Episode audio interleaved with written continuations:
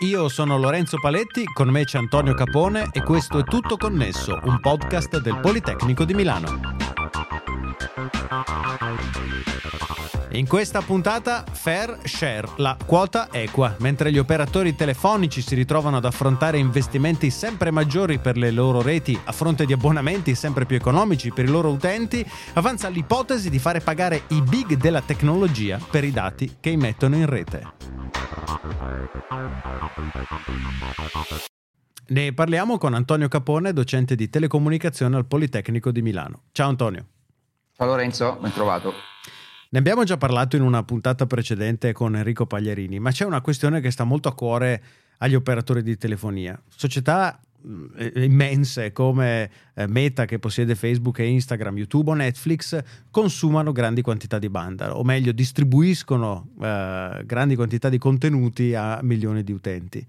Naturalmente l'utente finale paga il proprio operatore telefonico per avere un servizio con una certa latenza, una certa velocità nella connessione, però diversi operatori telefonici pensano che anche i fornitori dei servizi, come quelli appunto che ho appena elencato, dovrebbero pagare gli operatori, visto che gran parte del traffico è generato proprio da loro. E questo è quello che chiamiamo fair share, quota equa, giusto? Sì, corretto. Questo, questo nome, che secondo me è proprio infelice, è stato coniato in Europa proprio perché in realtà la questione è stata posta a livello di Commissione europea e di Parlamento europeo con una serie di, eh, di richieste che sono arrivate da diciamo, di, di, eh, proteste da, da, parte del mondo delle telecomunicazioni, soprattutto europeo, rispetto a degli investimenti che eh, sono necessari per l'adeguamento delle infrastrutture proprio per star dietro alle richieste che vengono fatte a livello europeo, eh, tipo eh, i target che sono stati inseriti all'interno di quello che si chiama Digital Compass, 2030-2030, eh, in cui vengono posti una serie di obiettivi che hanno a che fare con l'accesso in fibra a larghissima banda, un gigabit al secondo, piuttosto che il 5G eh, ad alta capacità disponibile per tutti gli abitanti, diciamo, i cittadini europei, una serie di obiettivi che ovviamente richiederanno nei prossimi anni, non tanti anni in realtà, investimenti ingenti da parte degli operatori in termini di infrastruttura da creare. Ecco, a fronte di questo, questi costi, esiste però una criticità del mercato che oggettivamente è un mercato che dal punto di vista del, delle revenues, dei guadagni dei, degli operatori si, si, rimpicciolisce. E lo vediamo noi, perché quel, l'indice principale che consente di capire quanto guadagnano gli operatori è questo indice che si chiama ARPU, Average Revenue per User, che è fondamentalmente la media dell'abbonamento mensile che tutti noi paghiamo. Quanto paghiamo in media al mese a ogni nostro operatore per il fisso e per il mobile? Ebbene, questo, questo indice è in calo da anni, in alcuni paesi molto più velocemente che in altri. Quindi cosa significa? Che gli operatori eh, hanno degli introiti in calo e di contro invece devono fare investimenti. Eh, ci sono stati anni d'oro in cui il, li, diciamo, i guadagni, le revenues degli operatori erano molto molto alte, quindi chiaramente questo consentiva di avere molto agio nel fare investimenti e anche i primi anni di sviluppo delle tecnologie, eh, dal nuovo accesso in fibra piuttosto che dai eh, sistemi radiomobili delle varie generazioni che poi sono arrivate, a, hanno, sono, sono, stati fatti con una certa diciamo, leggerezza da parte degli operatori perché ovviamente avevano dei margini, quindi riuscivano a, a, a garantire una redditività dell'investimento ai propri azionisti, ma allo stesso tempo riuscivano a essere molto bravi nel fare investimenti nelle infrastrutture. Questo, questo, purtroppo si è ridotto moltissimo, soprattutto in Europa, ripeto, non è un problema generale a livello mondiale, è un problema principalmente europeo, e a quel punto lì gli operatori sono arrivati a dover diciamo, in qualche modo rivolgersi ai governi nazionali, a, eh, al governo europeo, alla Commissione europea, per, eh, per far presente che con questo eh, con questi dati economici di base la capacità di fare investimenti diminuisce, a quel punto forse ha senso che chi usa la rete in modo massiccio lato immissione dei dati debba pagare. Il principio con cui la rete ha funzionato fino adesso è un principio completamente asimmetrico, pagano solo gli utenti e fondamentalmente non pagano quelli che immettono dati nella rete. Quindi diciamo, dai due lati, lato in cui eh, entro, immetto i dati e il lato in cui li consumo, paga solo chi li consuma, pagano soltanto gli utenti finali. Eh, questo meccanismo ha funzionato fino adesso, però in realtà ha ha il, il problema di, di, di gestire una, una, situazione che in alcune regioni come in Europa ha dei, dei, dei, delle criticità. Uh, ora, eh, se volete, questa è l'altra faccia della medaglia della polemica che c'è stata tempo fa e che continua a esistere circa la tassazione equa degli over the top, soprattutto ancora una volta in Europa. Eh, perché chiaramente c'è il problema che la maggior parte di queste aziende di cui parliamo, quelle che hai menzionato prima, sono aziende che sì sono multinazionali, ma sono fondamentalmente americane e eh, usano infrastrutture a livello europeo e per di più eh, non, non, non, non, facilmente si fanno tassare nei paesi in cui offrono i servizi, perché con strani meccanismi riescono a evitare persino la tassazione. Allora, di fatto, a questo punto abbiamo delle aziende che fanno business con i 500 e passa milioni di abitanti dell'Unione Europea, di fatto pagando poche tasse e non pagando le infrastrutture su cui trasmettono uh, i loro dati. Questa è diciamo, una situazione che è asimmetrica, ma è asimmetrica principalmente perché si tratta di aziende esogene no? che arrivano dall'esterno e, e, cercano di farci business sopra. È come dire che ho accesso a un mercato gigantesco come quello, europea, come quello europeo pagando e lasciando come valore veramente poco nel territorio in cui vado a offrire i miei servizi. E come accennavi tu, eh, queste tecniche per uh, pagare meno tasse o non pagare le tasse nello Stato dove si fornisce il servizio ci suggerisce che una grande società come, perché non l'abbiamo citata prima, facciamo l'esempio di Apple, comprensibilmente deciderà di pagare gli operatori telefonici solo se c'è una legge che la costringe. E in Europa, come accennavi tu, si sta già discutendo di questi temi. Qual era l'area che tira? Secondo te l'avranno vinta gli operatori telefonici? E nel caso, come si potrebbe calcolare la tariffa che eh, il servizio deve pagare all'operatore telefonico? Questa è una domanda difficilissima, nel senso che il, diciamo, la, la, questione è stata sollevata e diciamo, rispetto a questo tipo di richieste la Commissione europea ha si è messa in ascolto. Eh, diciamo, qualche settimana fa, alla fine di febbraio, eh, eh stati, è stata emessa una, una, uh, una survey una, uh, che consente di diciamo, sentire il parere di tutti gli attori del mercato, quindi in questo momento è aperta, chiunque di queste aziende, piuttosto che anche liberi cittadini che vogliono esprimere il loro parere possono farlo. Bisogna rispondere a una serie di, di domande eh, e cercare di fornire delle evidenze per una, una posizione rispetto a un'altra. E in realtà la Commissione europea usa questo tipo di strumento eh, che, che, gli consente di raccogliere dati, raccogliere dati che costringe gli operatori da un lato a cercare di, di, spiegare bene quali sono le loro ragioni e di cosa stanno parlando, quanto è, per esempio, una delle domande di questa survey è quanto è l'extra costo di infrastruttura dovuto all'aumento di traffico eh, imputabile a questi OTT, quanto veramente eh, il, la presenza di questo traffico aumenta i costi. Ovvia, evidentemente l'infrastruttura non ha soltanto costi proporzionali al traffico, ha costi fissi e costi proporzionali. Eh, e poi, altro problema, eh, è, diciamo, è abbastanza evidente a tutti che se si applica questo principio a chiunque immetta dati nella rete, evidentemente quello che succede è che anche i piccoli eh, che non sono i giganti come Apple, come, come, Netflix o YouTube dovrebbero pagare. E questo ovviamente avrebbe come effetto, un effetto che sicuramente tutti giudicano, anche gli operatori stessi negativo, che è quello in qualche modo di frenare l'innovazione e creare una barriera d'ingresso a un mercato di internet che invece ha generato molta ricchezza proprio perché chiunque, anche una piccola startup, è in grado di attivare il proprio servizio e renderlo disponibile per tutti. Ecco, questo crea estrem- eh, grandi difficoltà nel capire eh, come far pagare over the top, quali far pagare e chiaramente di contro fornisce argomenti molto solidi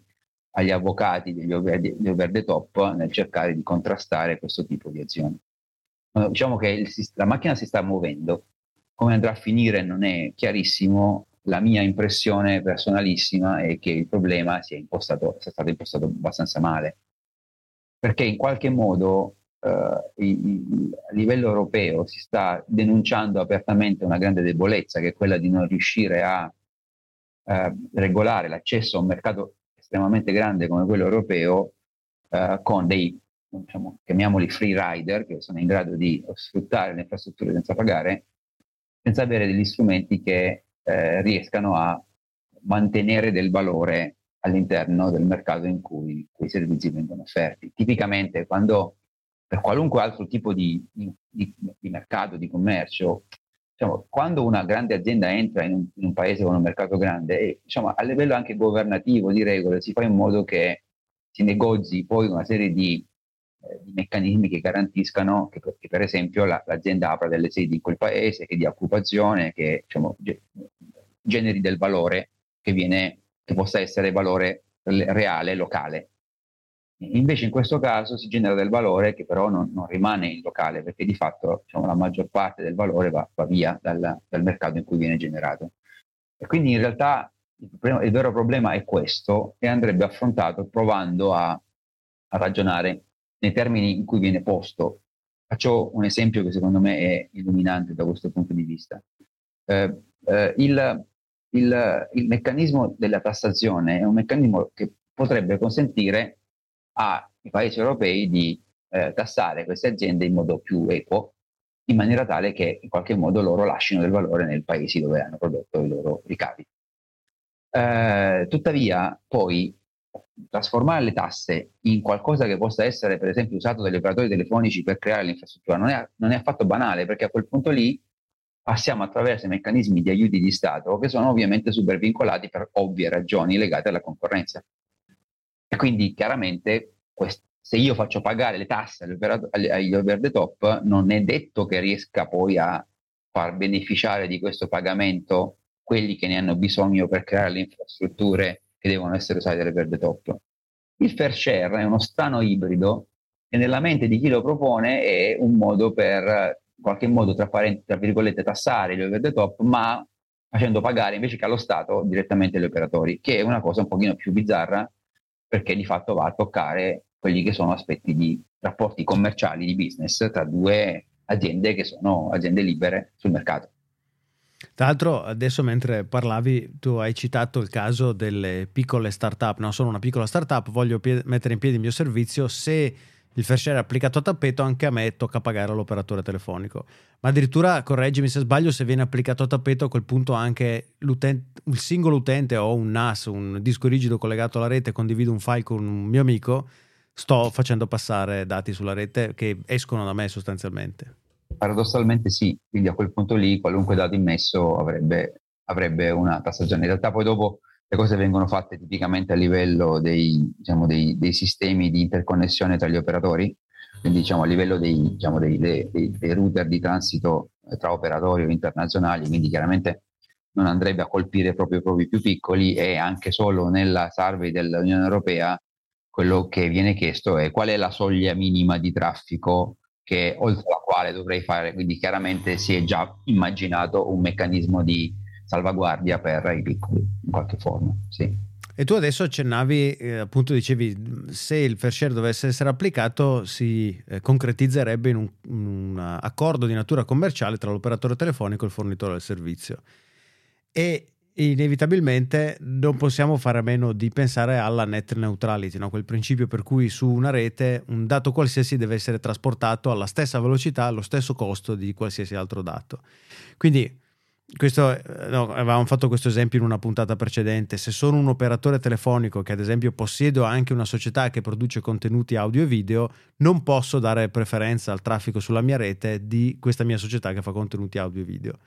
Ma con questi accordi commerciali tra operatore telefonico e fornitore del servizio, non c'è il rischio che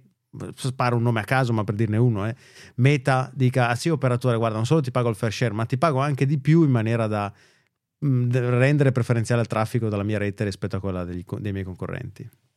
Sì, chiaramente esiste questo rischio, quindi chiaramente l'argomento è fortemente interconnesso con il, il tema della network neutrality.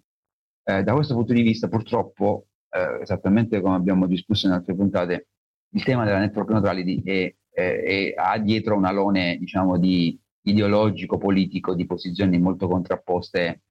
che fa sì che le cose non siano facilmente comprensibili no? eh, e anche diciamo, decifrabili per, per, per chi a, a, livello europeo sta cercando di venire fuori con una soluzione ragionevole del, del problema. Eh, il punto fondamentale è questo, no? esistono molti business eh, che hanno un, si reggono per il fatto di tassare a valle e a monte. farsi pagare a valle e a monte.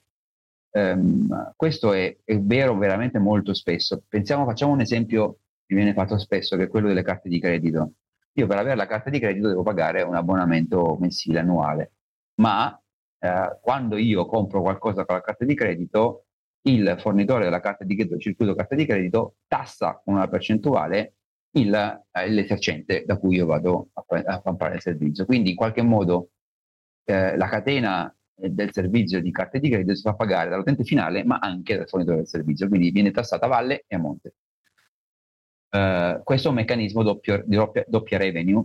su cui si basano moltissimi sistemi. Indirettamente molti degli utility come l'energia elettrica hanno un principio molto simile. Il trasporto di energia viene sì pagato dagli utenti finali ma in realtà finisce direttamente a, a nel nostro caso a Terna che gestisce la parte del trasporto di energia, energia elettrica per chi la produce. E si possono fare tantissimi altri eh, principi di, di questo tipo. Il problema chiaramente è che eh, questo uh, invece è alla base di una delle diatribe più, più profonde che esistono nell'interpretazione di network neutrality, perché una interpretazione è quella che hai detto tu, la non discriminazione, quindi io verso l'utente finale e solo verso l'utente finale chiedo che il traffico che l'operatore mi, mi fornisce non dia preferenze a un servizio piuttosto che un altro. E quindi dal punto di vista dell'utente io, l'utente deve poter accedere a qualunque servizio con uh, uguali eh, eh, trattamento, uguali qual- qualità, uh, indipendentemente se io scelgo di fare la mia videoconferenza con Zoom, con Teams, con WebEx e così via. Ma in realtà uh, una interpretazione estesa che è tipica di chi è un po' più, diciamo, intransigente sui principi della network neutrality o interpretazioni, se volete, estensive della network neutrality, prevedono che questo impedisca qualunque forma di pagamento anche lato uh, um, chi mette il traffico. Quindi, secondo l'interpretazione estesa della network neutrality, questo vuol dire anche che proprio per evitare delle preferenze può pagare il servizio del trasporto soltanto l'utente finale e non deve pagare nulla invece chi mette traffico nella rete. Eh, questo ovviamente è, una, è, un, è, un, collegamento che non è necessariamente vero, nel senso che si può interpretare in modo diverso e si è cercato di interpretare in modo diverso. Questo, questo, questo meccanismo della, uh, del fair share in Europa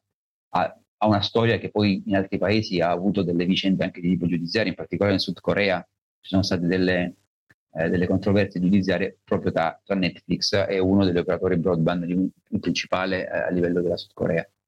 Eh, quello che, che, viene fuori da questo tipo di, di, di, di, esperienza, che poi è finita più o meno con, con Netflix che paga, ecco questo più o meno, ma ha richiesto un cambio di legislazione, ha, ha messo in campo anche eh, diciamo, mosse anche scorrette in generale all'interno di questo tipo di confronto, perché per esempio si è scoperto che eh, eh, a volte vengono fatte delle campagne social per sollecitare una reazione negativa da parte degli attivisti della network, network neutrality che fanno molto rumore, protestando contro qualunque governo che cerca di introdurre regole di questo tipo, o addirittura facendo di proposito un abbassamento della qualità del video per far ricadere la colpa e la frustrazione della qualità del video scarsa sull'operatore di telefonia, quando in realtà è il fornitore del servizio di streaming che ha volontariamente abbassato la qualità per far arrabbiare gli utenti. Questo tipo di pratiche molto scorrette sono, diciamo, sono indice del fatto che nel momento in cui la battaglia sul fair share dovesse veramente arrivare a un punto in cui si parlerà di decisioni, purtroppo dobbiamo aspettarci veramente delle, delle, delle mosse diciamo, di tutti i tipi da parte degli attori coinvolti, perché chiaramente stiamo parlando di, una, uh, di un volume d'affari, diciamo, da quantità di soldi coinvolti estremamente elevati e stiamo parlando soprattutto di una realtà come quella europea che è un caso più unico che raro perché chiaramente noi siamo una, un mercato gigantesco di 500 milioni di abitanti più grande di quello americano, ma eh, a differenza di quello americano non gestisce una situazione di operatori come la nostra ed è diverso da quello cinese, per esempio, in cui la situazione è radicalmente diversa in cui gli operatori hanno investimenti che sono fondamentalmente pubblici. Questa anomalia europea purtroppo è alla base di una serie di problemi per il mondo delle big tech ed è se volete anche alla base proprio di una serie di legami politici che facilmente entreranno in gioco nel momento in cui la Commissione europea dovesse muoversi veramente verso un'ipotesi di legislazione di fair Chiaro, gli operatori faranno di tutto e i fornitori di servizi alla stessa maniera per tirare acqua al loro mulino, giustamente. Ciascuno al proprio. Da questo punto di vista, eh, torniamo all'inizio, il nome fair share è sbagliato, nel senso che eh, non ha molto senso parlare di condivisione di costi. Qui stiamo parlando di un rapporto business tra degli, dei soggetti sul mercato. E quindi parlare di fair share è un modo un po' sbagliato perché evoca in qualche modo una tassazione che stranamente viene data a una, una, un operatore e non a uno Stato. È una cosa veramente bizzarra. Io credo che questo nome sia veramente infelice e potrebbe essere anche causa di fallimento dell'iniziativa da molti punti di vista. Grazie mille ad Antonio Capone, docente di telecomunicazione al Politecnico di Milano. Grazie a te Lorenzo, alla prossima. Stiamo pubblicando i nuovi episodi di Tutto Connesso anche qui su Tutto Connesso 5G e oltre. La nuova serie di Tutto Connesso però ha una nuova copertina e una nuova casa. Cerca Tutto Connesso nella tua app di podcast o su tuttoconnesso.it e iscriviti per non perderti nessuna delle prossime puntate.